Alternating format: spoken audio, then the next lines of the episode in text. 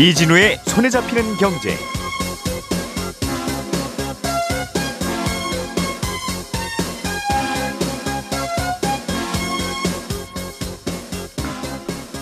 안녕하십니까 이진우입니다.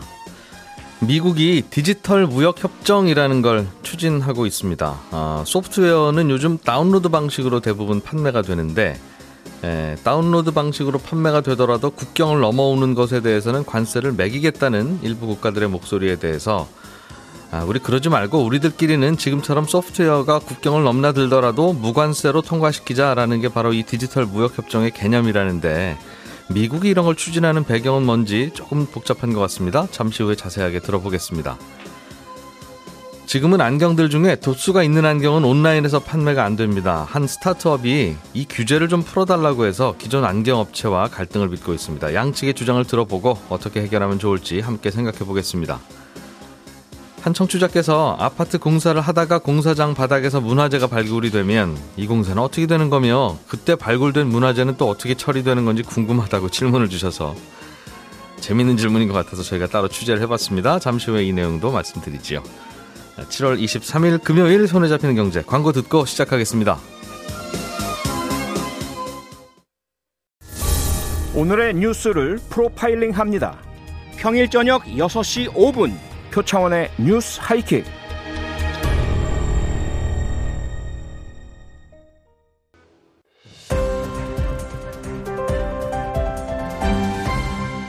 이진우의 손에 잡히는 경제.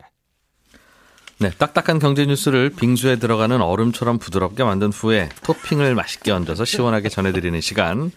오늘도 김현우 행복자산관리연구소장, 손에 잡히는 경제 박세훈 작가, 그리고 안승찬 경제 전문 기자 또 나와 계십니다. 안 기자님 나오신 거 보니까 오늘이 금요일이네요. 안녕하십니까? 예, 안녕하세요. 예. 박 작가님, 그, 빙수에 들어가는 얼음이 부드럽습니까? 부드럽죠. 야. 먹어본 지가 오래돼서. 사주세요. 방송, 같은, 방송 끝나고 같은 멘트를. 음, 빙수 한 사발씩 합시다. 네. 음. 안 기자님이 갖고 오신 소식부터 어, 보죠. 네. 디지털 무역 협정이라는 게 꿈틀거리고 있다. 네. 이게 뭐예요? 디지털 무역 협정이? 아, 이게 그러니까 뭐 이런 기사가 이제 월스트저널이나 외신들에 좀 나와서 관심들이 있는 것 같은데 기존에 이제 FTA 같은 무역 협정은 많이 들어봤잖아요. 근데 디지털 무역 협정은 디지털 제품, 디지털 콘텐츠 이런 거와 관련된 별도의 무역 협정을 체결하자 뭐 이런 건데요. 음, 디지털 상품에 대한 무역 협정. 그렇습니다. 음. 옛날에는 왜 CD를 뭐 우리가 게임을 하나 깐다, 게임을 네. 하나 하고 싶다 그러면 예전 기억해 보시면 CD를 이렇게 사와서 그렇죠. 해외에서 CD를 수입해서 음. 그거를 이제 컴퓨터에 넣어가지고 프로그램을 깔아서 이제 게임하고 그랬잖아요. 예. 그러면 이제 CD가 배로 넘어올 때 관세가 붙을 수 있는데 음. 요즘은 다 그냥 인터넷에서 다운로드로 하는 방식이니까. 네. 그래서 그래 그러니까 이거를 관세를 안 매기고 있었는데 그래서 뭐 영화도 그렇고 요즘 뭐 넷플릭스니 뭐니 아. 워낙 다 그런 방식으로 하는데 이런 국가 간의 이동이 있을 때도 그이 온라인으로 다운로드 받는 방식에도 좀 관세를 부과하자는 움직임이 좀 있어요. 그래서 그렇게 하지 말고 음. 우리끼리는 한 나라처럼 자유롭게 FTA를 맺듯이 음. 이 디지털 콘텐츠에 대해서도 자유로운 무역이 가능하도록 하자. 아, 아, 이런 이런 게. 걸 맺는다는 게 이제 디지털 무역 협정이다 이렇게 보시면 아, 됩니다. 생각해 보니까 다운로드 방식으로 넘어올 때는 정말 관세가 없네요. 예전에는 그렇죠. 그 포장해서 CD가 안에 들어있고 하니까 네. 이몇 박스예요? 한 다음에 세가지고 관세 얼마? 네, 그렇죠. 배, 배, 배로 들어올 할때 이제 텐데. 하는데 어. 이게 지금도 사실은 관세를 안 내고 있으니까 뭐 지금이랑 달라지는 게 없는 거 아니냐 이렇게 생각하실 수 있는데 배경이 좀 있습니다. 이게 WTO에서 1999년에 전자적 전송에 관한 무관세 모라토리엄 이런 원칙을 하나 만들었어요. 예. 그러니까 전자적 전송물, 디지털 콘텐츠에 대해서는 관세 매기지 말도록 우리 합의하자 음. 한 건데 이 합의가 완전한 영구적인 합의가 아니고 2년마다 회원국들이 모여서 갱신하도록 되어 있습니다. 2년마다 아, 예. 우리 모여서 자 이제 이번에도 연장하는 거야 이렇게 하기로 돼 있는 거예요. 근데 음. 몇년 전에 예. 인도, 인도네시아, 남아프리카 공화국 등등등 이런 개발도상국들이 아 우리 이제 관세를 좀 매겨야 되는 거 아니냐. 소프트웨어도 왜냐하면 선진국들은 소프트웨어를 뭐 만들어서 게임도 아, 팔고 주로 주로 선진국이 넷플릭스도 만들어 만들어서 파니까. 팔, 다 파는데 개발도상들 다 수입만 해야 되잖아요. 근데 관세도 못 걷으면 어떡하냐. 그러니까 예전에는 물건이 들어오면 관세를 걷었는데 음. 지금은 수입하는 물량이 많은데 관세를 하나도 못, 건, 못 받으니까 네. 개발도상국을 중심으로 해서 우리 앞으로 이런 거 이게 점점 경, 경제 규모가 커지고 있는데 음흠. 관세를 매깁시다. 그래서 그러네요. 우리는 이거 합의 못 해주겠습니다. 이렇게 나온 거예요. 어. 그래서 그때도 우여곡절 끝에 하여튼 올해 말까지는 일단 연장은 됐어요. 예. 근데 이제 매년 이거를 연장해야 되는 아. 문제에 부딪히니까 미국을 중심으로 한 선진국들이 아, 이거는 국제적인 합의는 굉장히 쉽지 않겠다. 음. 그러면 나랑 친한 국가들끼리 디지털 무역 협정을 맺어서 네. 요 나라들끼리는 좀 자유롭게 하는 걸 확보하자. 권역별로. 음. 특히나 이게 이제 중국하고도 관련이 있다는 기사가 나온 게 중국은 무슨 디지털 데이터라든가 이런 거에 대해서 굉장히 보수적인 장벽을 많이 쳐놓잖아요. 우리나라에 들어오면 데이터 우리한테 다 줘야 되고 뭐 이런 이런 장벽들이 있잖아요. 그러니까 네. 중국은 그럼 너희끼리 놀아. 중국 아무- 빼고. 중국 빼고 중국 빼고 뭐 일곱 일본 한국 뭐 호주 등등등 해서 이렇게 네. 번역을 해서 우리끼리 우리끼리는 디지털 콘텐츠에 대한 자유로운 지역을 만들자. 음. 뭐 이런 논란이라고 보시면 됩니다. 그러면 이 디지털 무역 협정이라고 하는 음, 협정에 들어가는 멤버들은 어, 요 환태평양 근처에 네. 미국이 미국과 가까운 미국이 뭔가 영향력을 행사하고 싶은 나라들끼리일 텐데 네. 이 소프트웨어가 국경을 넘나드는 걸 명분으로 우리들끼리 모여서 네. 뭔가 하는 협정을 맺자는 게 미국의 생각인가 보네요. 그렇습니다. 그래서 일본하고도 지금 이미 맺어져 있고 예. 호주, 싱가포르 이런 나라들끼리도 이미 좀 자기들끼리 또 맺어져 있어요. 음. 어, 그래서 우리도 이제 그런 구- 권역에 들어가게 될 가능성이 아주 높죠. 음, 미국하고 우방이니까. 이거는 디지털 소프트웨어를 많이 수출하는 나라들에게는 유리한 협정이네요. 그렇죠. 어, 그렇게 될 가능성이 계속 높죠. 넘어가자는 거니까. 어, 지금까지 맺은 그 협정들을 보니까 대부분 웬만하면 장벽을 낮추자는 협정이어서 예. 어, 음. 그런 게 있습니다. 그러니까 FTA가 자동차 뭐 반도체 수출 많이 하는 우리나라에는 도움은 도움이 되는 것처럼 이게 근데 이제 이런 것도 있어요. 그러니까 써, 이 여- 안에 보시면 관세를 무관세로 하자는 것도 중요한 쟁점인데 또 하나의 쟁점은 서버를 어디다 두느냐. 이것도 굉장히 중요한 쟁점 중에 하나거든요. 음. 데이터 서버를 뭐 요즘도 그렇죠. 구글 뭐 이런 데도 다 미국에 두고 있잖아요. 예. 근데 요즘 이 국제적인 흐름은 서버가 해외에 있으면 그 나라에서 관리를 못 하잖아요. 무슨 사고가 났다거나 음. 정보 유출이 됐다거나 그렇게 미국에 있으면 뭐 어떻게 손쓸 방법이 없으니까 데이터 서버를 국내에 둬라 국내에서 사업하려면 음. 하는 그 전체적인 흐름들이 있습니다. 근데 이 미국하고 일본에서 미리 이제 몇 년 전에 맺은 디지털 무역 협정을 봐도 어떻게 음. 돼 있냐면 어, 이 현지화 데이터 현지화 요건이라고 하는데 데이터 현지화 요건을 금지한다. 이런 굉장히 강한 조항들이 들어가 있어요. 그러니까 일반적으로 지금까지는 어떻게 해왔냐면 우리나라도 해외 기업들이 국내에서 여러 디지털 사업을 하지만 무슨 금융이라든가 무슨 개인정 강한 개인 정보가 필요하다거나 의료 예. 정보가 필요하다거나 이런 공공의 목적이 있는 경우에는 예외로 두는 조항들이 있었거든요. 예. 그래서 그런 거는 반드시 한국에 한국에서 사업하려면 한국에 데이터 서버를 둬야 된다. 음. 이런 게 있었는데 디지털 이 무역 협정에는 아주 그런 거를 못하게 하는 그조차도 그조차도 못하게 그럼 하는 뭔가 소프트웨어 운영하는 회사가 편한 곳에 서버 두도록 또 하자. 그렇습니다. 그런 내용이네요. 네, 네. 그래서 지금 어. 미국하고 일본 맺은 걸 보니까 딱 예. 음. 금융 데이터만 빼고 금융 데이터만 예외로 하고 나머지는 자기 마음대로 서버로 둘 수 있도록 하자. 그렇게 지금 협정이 돼 있던데. 음. 야, 이 중국이 추진하고 있는 거하고는 아예 반대네요. 중국은 중국인의 데이터가 요만큼이라도 들어가 있는 거는 네. 다 중국 당국에 허락받고 외국으로 갖고 가지 말고 당연히 그렇습니다. 당연히 중국에서 해야 되고 어떤 회사가 서비스를 하든 그렇게 하라는 건데 네. 그렇게 하지 말자는 것길에 찬성하는 사람 여기부터라 한 거네요. 그렇습니다. 어. 아, 그래서 이게 우리도 우리 입장에서도 사실은 이게 좋은 건지 나쁜 건지 좀 헷갈리는데 아, 그럼에도 불구하고 제가 어제 좀 통화를 해보니까 우리나라는 그나마 인도나 이런 나라들하고 달리 무슨 케이팝도 있고 네. K 드라마도 있고 아, 뭐 게임도 수출도. 있고 웹툰도 있고 뭐 여러 가지 우리나라는 굉장히 많다 그나마 그래서 어, 그래도 이거를 무조건 이게 막을 거냐라는 고민이 있고 그래서 어느 정도는 어떤 것에서 좀 풀어주고 어떤 건 막아야 될지를 고민을 좀 한다 그러더라고요. 그래서 지금 한국도 처음으로 싱가포르하고 지금 디지털 무역 협정 협상 중에 있거든요. 네.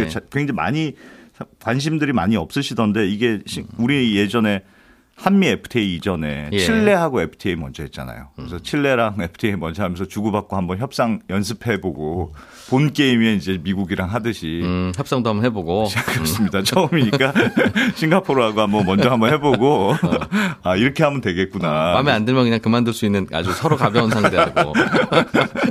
미리 스파링. 이게 다들 처음 시작되는 거라 야, 이제 현대 사회가 이런 게 새로 생기면 과거에는 이런 게 옳으냐? 과연 어, 국경을 넘어오는 게 무형이라고 해서 관세를 안 매기는 게 옳으냐? 음. 아니면 국민들과 관련한 어떤 데이터를 다른 나라가 관리해도 되는 게 옳으냐? 아니면 꼭 이건 고수해야 되는 거냐? 음. 이걸 고민해야 하는 게 보통이었는데 요즘엔 네, 네. 하여튼 모르겠고 우리한테 유리한지 불리한지 우리한테는 유리한 거야? 이게 이게 미국이 FTA는 안 하려고 하잖아요. 옛날에 TPP라고 하는 다자간 무역 협정에서 빠졌잖아요. 무- 물건을 왔다 갔다 하는 건 하여튼 미국이 해보니까 다 불리하더라. 그- 그건 이제 안 하고 음. 네. 우리한테 유리한 디지털과 관련된 아, 건 미국 좀 입장에서는. 해보겠다. 그런 분위기라고 이해하시면 될 것 같습니다. 미국이 수출 많이 하는 거는 무조건 무관세로 넘어가고 자유롭게 하게 해줘. 어, 어, 왜냐하면 나는 미국이니까. 설마 그렇겠나 하는. 아, 박세훈 작가님. 네. 어, 전에 갖고 오신 소식은 안경을 온라인으로 판매하는 건데 네. 지금은 온라인으로 못 팝니까? 네, 안 됩니다. 온라인으로 사고 파는 걸 못하게 정부가 막고 있는 게 몇 가지 있는데 그냥 그중에 안경 태도? 안경 태는 됩니다. 아, 도수 없, 없는 것도 되고. 조금만 기다리시면 설명해 드릴게요. 도수 있는 안경은요. 법에서 의료기구로 분류가 되어 있거든요. 예. 그래서 이런 안경을 만들고 팔려면 예. 안경사 면허가 반드시 있는 사람만 가능하고 음. 안경업소로 등록된 곳에서만 판매를 해야 됩니다. 그게 법입니다. 음. 그래서 지금은 안경알 없는 안경테, 도수가 없는 선글라스 음. 네. 이런 것만 온라인으로 판매가 가능합니다. 안경 이거는 안경이 아니지 사실상 하는 것만 온라인으로 팔 수 있고 그렇습니다. 네. 어, 진료는 의사에게 야근 약사에게 안경은 안경사에게 안경사에게. 아, 어. 그- 그래서 온라인으로는 안 된다. 안 됩니다. 안경사가 온라인 쇼핑몰을 차려도 안 되는 거겠군요. 그렇죠. 어, 사실 그거는 본인이 하는지 아니면 그냥 이름만 빌려준 건지 알 수가 알 수가 없으니까. 아. 그런데 어쩌자는 겁니까 이런 아니, 상황에서?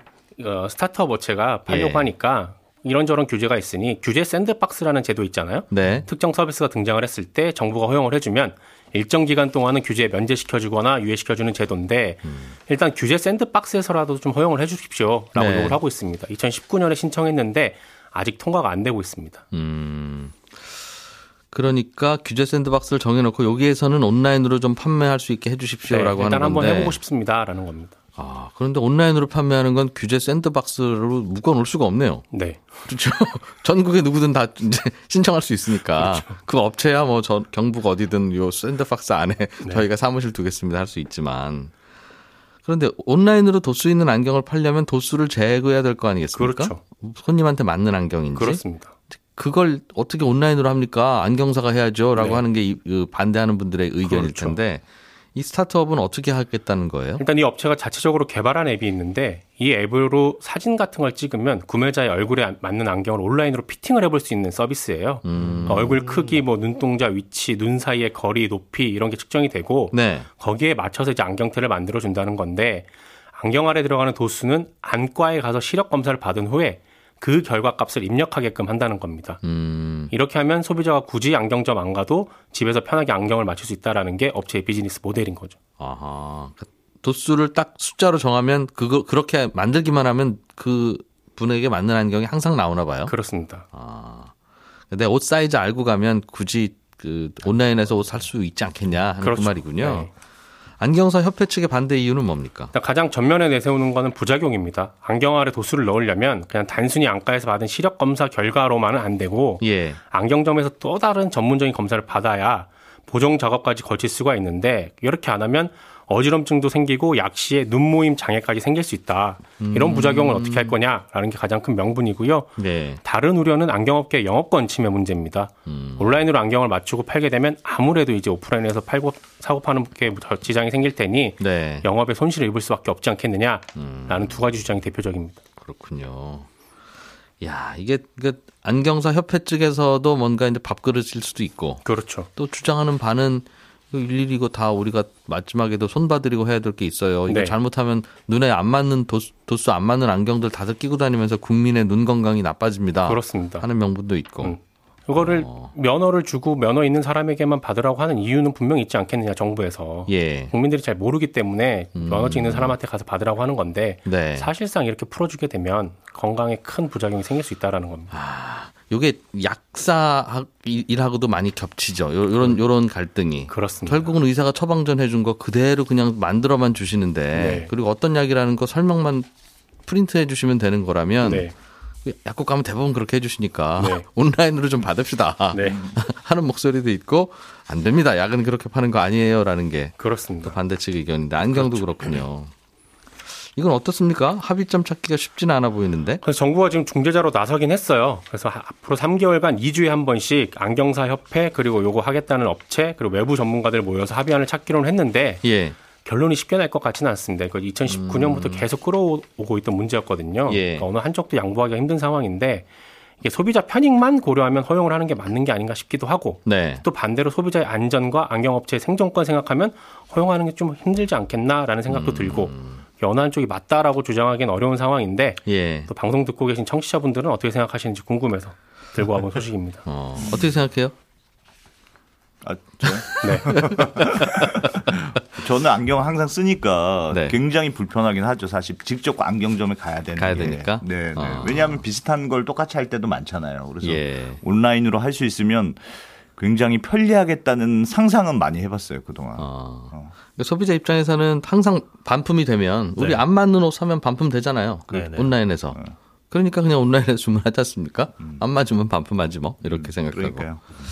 옷을 근데 음. 반품하더라도 안 맞더라도 건강에 크게 문제는 없잖아요. 큰 옷 입었다고 해서 문제는 없는데 네. 안경 같은 경우는 아무래도 눈이라는 건강에 영향을 미치니까 그래서 이것도. 소비자가 아니 난 온라인은 못 믿겠어. 안경사님이 직접 봐줘야지라고 하면 오프라인 가는 거고. 나는 잘 맞던데 온라인으로 해도?라고 생각하면 어, 하는 거고. 그래서 지금은 저도 하는 방법이 잘 예. 아는 안경 단골집에서 음. 똑같은 걸로 택배로 보내주세요. 예. 이렇게 만들어서 뭐 그런 방법만 쓰, 쓰게 되더라고요. 자 김현우 소장님, 네. 저희 청취자분들이 예. 그 여러분들 아이템 없으시면 제 질문이나 받아주세요. 하는 질문들이 많이 쏟아지고 있어요. 요즘 아이템 없어서 고민이에요. 그랬더니 어, 2160번님께서 네. 삼기 신도시로 지정된 지역 중에서 문화재가 발견되는 곳이 있다던데 네. 생각해 보니까 이렇게 아파트 단지 짓다가 밑에 문화재 나오면 예. 땅 속에서 이거 어떻게 되는 겁니까? 이런 질문을 보내오셨네요. 네. 아직 공사가 시작된 건 아니죠. 그런데 공사가 만약에 시작했고 공사 중이라고 하더라도 문- 문화재가 발견되면 일단 예. 그 즉시 중단입니다. 올스톱. 예, 올스톱 합니다. 그리고 나서 이제 문화재 종류나 규모에 따라서 공사를 계속할지 말지를 결정을 하게 되는데 예. 내용에 따라서는 사업 자체가 아예 취소도 될 수는 있습니다. 그런데 분양 다 끝난 선분양했으니까 이미 분양 다 끝난 걸 텐데 네. 3년 후에 입주하기로 하고 지금 땅 팠는데 그렇다고 올스톱이에요? 하더라도 아. 어, 법적으로는 취소가 될 수 있습니다. 근데 그렇게 되면 문제가 굉장히 많이 발생을 하잖아요. 그럴 것 같아요. 예, 그래서 그렇게 큰 손해가 발생하기 전에 문화재가 또 화선, 훼손될 수도 있고요. 사전에 문화재가 존재하는지 여부를 판단하기 위한 절차가 있습니다. 그러니까 매장 문화재법에 이런 게 나와 있는데 건설 공사 면적이 3만 제곱미터 이상이거나 요번에 그러면 시- 삼기 신도시는 당연히 다 해당이 되죠. 예. 또는 과거에 문화재가 출토된 적이 있거나 아니면 문화재가 매장되어 있을 가능성이 높은 지역, 뭐 종로나 이런 곳들이 해당이 되겠죠. 도심이라도. 아, 그러면 여기에 이제 지표 조사라는 걸 사전에 무조건 의무적으로 해야 됩니다. 분양하기 전에 예, 계획 세우기 전에 예, 맞습니다. 아예 처음부터. 네. 아, 그런데 이 지표조사라는 건 문화재청이 지정한 기관을 통해서만 가능한 거라서 어, 그 공사 업체가 아, 나름대로 그냥 하는 건 아니고요. 일단 샘플로 파보고 있나 없나를 본다는 거군요. 맞습니다. 현장을 예. 조사를 해보는데 문화재가 없으면 공사가 진행되겠는데 음. 만약에 문화재가 발굴이 되면 그 내용이라든가 조사 결과를 이 보고를 하게 됩니다. 문화재청에. 예. 그래서 내용을 보고 보존을 해야 되겠다라는 가치가 크다고 판단하면 그때 보존 조치라는 게 내려집니다. 네. 이 보존 조치라는 것도 세 가지가 있는데 어, 발굴 전 상태로 다시 묻어놔라 음. 하는 게 있고요. 아니면 아예 이제 예, 다 외부로 드러내 가지고 보존을 해야 된다 라고 하는 게 이제 현지 보존이라는 조치입니다. 그럼 아파트 못 짓네요. 그럼 못 짓는 겁니다. 현지 보존 조치가 내려지면 아. 그리고 그냥 문화재를 다른 곳으로 이전할 수도 있잖아요. 예. 거기 거를 캐내 가지고 이제 에, 박물관이나 전시관으로 옮길 수 있는 이런 이전 보존 조치라는 게 있고 또 예. 발굴 조사 결과만 기록하는 기록 보존이 있습니다. 그런데 앞서 말씀드린 현지 보존 조치가 내려지면 해당 지역에서는 사실상 음. 못 짓는 공사는 거죠. 예 불가능해지고 어, 이건 이제 공공이 추진하는 대규모 택지 개발이든 소규모든 다 의무다. 공통적으로 적용이 됩니다. 우리 문화재를 지키기 위해서 그런 법을 만든 건 이해가 되는데. 네. 그럼 여기에 대해 지으려고 땅도 사놓고 그랬을 거 아니겠습니까? 네, 그렇습니다. 내 땅도 아닌데 샘플로 한번 파봅시다. 만약에 문화재 안 나오면 제가 이 땅 살게요. 할 수는 없을 거 아니겠어요. 네, 땅 그렇죠. 주인이 오케이 할 리가 없잖아요. 맞습니다. 그러니 땅도 사놨는데 네. 대규모로 사놨는데 문화재가 나왔어요. 네, 그럼 나는 망하는 거지 않습니까? 맞습니다. 그러니까 예를 들면 문화재가 나왔으면 어유 문화재 발굴하느라고 수고하셨습니다 하고 뭔가 더 큰 인센티브를 주면 몰라도 줘야죠. 예. 안 주면 네. 나, 아이씨 그냥 덮어. 하겠는데요? 그게, 그게 예. 사실은 가장 큰 그러니까 그. 인센티브가 없죠. 네, 그 인센티브라고 한다면 사실은 LH라든가 공공이 개발하는 곳에는 인센티브를 안 줍니다. 네. 안 주고 개인 사유지의 경우에는 아, 인센티브라고 하기까지는 뭐하지만은 손실을 좀 보상하는 내용들이 조금은 있어요. 일단 네. 그 현지 보존 결정이 날 경우에는 나라에서 그 토지를 매입할 수 있는 근거는 있습니다. 음. 어, 요거는 우리가 아, 발굴을 해야 된다. 예. 그러니까 그 땅은 저희에게 파세요. 그리고 얼마 전에는 법도 개정이 돼가지고 그 땅뿐만이 아니라 그 주변의 토지들도 매입할 수 있는 근거는 마련이 됐어요. 정부가 살 수 있는 네. 안 팔면 안 팔면 뭐 어떻게 할 수가 없습니다. 음. 그럼 근데 거기는 이제 임의대로 개발은 못 하죠. 발굴도 못 하고. 그러니까 아주 동네에서도 왜 네. 아저씨 그 괜히 집을 새로 짓겠다고 땅을 파가지고 우리도 집을 못 짓게 만드세요. 그런 원성은 들을 수가 있습니다. 그래서 과거에 아. 문제됐던 사례들을 보면 조사를 나가려고 하는 조사관들을 아예 출입을 막거나 이미 회- 다 훼손한 상태에서 보여주거나 예. 이런 문제들이 있기는 있었는데 물론 이제 법에 따라서 처벌은 받게 되죠. 음. 아, 그런데 이제 매입을 하려고 보다면 가격도 굉장히 비싼 땅이 있을 것이고요. 예. 또 이거 굳이 매입을 해야 되나 하는 곳들도 있어가지고 음. 아, 지역에 따라서 다른 대안을 마련하기도 합니다. 어제 이 서울에서 보도 자료가 하나가 마침 나왔어요. 근데 보니까 종로의 이 인사동 일대 재개발 구역에서 국보급 유물이 많이 발견이 됐습니다. 네. 근데 거기에 이제 빌딩을 막 세우려고 했는데 음. 그 땅을 이제 매입을 하는 거죠. 어, 아, 땅을 매입을 하는 게 아니라 그 땅에는 그냥 짓는 거죠. 예. 대신에 1층 정도는 기부 채납을 받아서 서울시가 거기에 전시관을 만들고 음. 여기에 용적률을 높여주는 겁니다. 예를 들어서 8층까지만 지으세요라고 했는데 예. 아 1층을 우리 기부 채납 받는 대신에 음. 한 15층까지 지어라라는 식으로 인센티브를 주는 거죠. 그렇게 강력한 인센티브가 있지 않으면 그렇죠. 어, 아니면 그냥 문화재 나와도 그냥 할 수 있습니다. 잠깐 우리가 잠깐 한 며칠 가면 긁어 가고 말게요라고 해야 문화재가 보존이 되지. 네. 우리 문화재를 열심히 지켜야 됩니다라고 해서 법을 엄격하게 만들어 놓으면 왜 아무도 문화재 발굴됐다고 신고를 안 하지? 이런 일이 벌어질 그러니까요. 거예요. 엄격하게 숨길 처벌합니다. 것 같은데 숨겨. 맞습니다. 엄격하게 처벌합니다라고 해도 나쁜 예. 마음 먹으면 안 걸리면 그만이지라는 게 될 수 있어서 음. 그래서 사전에 지표 조사라는 걸 하기는 하지만 네. 이런 부분에 있어서는 예, 뭐 특별한 인센티브 같은 건 없다라고 보시면 됩니다. 예. 예, 오늘 어 11시 5분부터 이어지는 손에 잡히는 경제 플러스 시간에서는 요즘 우리나라 은행들의 실적과 고민이 뭔지 좀 살펴보겠습니다. 요즘 같아서는 은행들은 참 마음 편할 것 같긴 한데 그래도 한번 들어보죠. 예, 잠시 후 11시 5분에 보겠습니다. 이진우였습니다. 고맙습니다.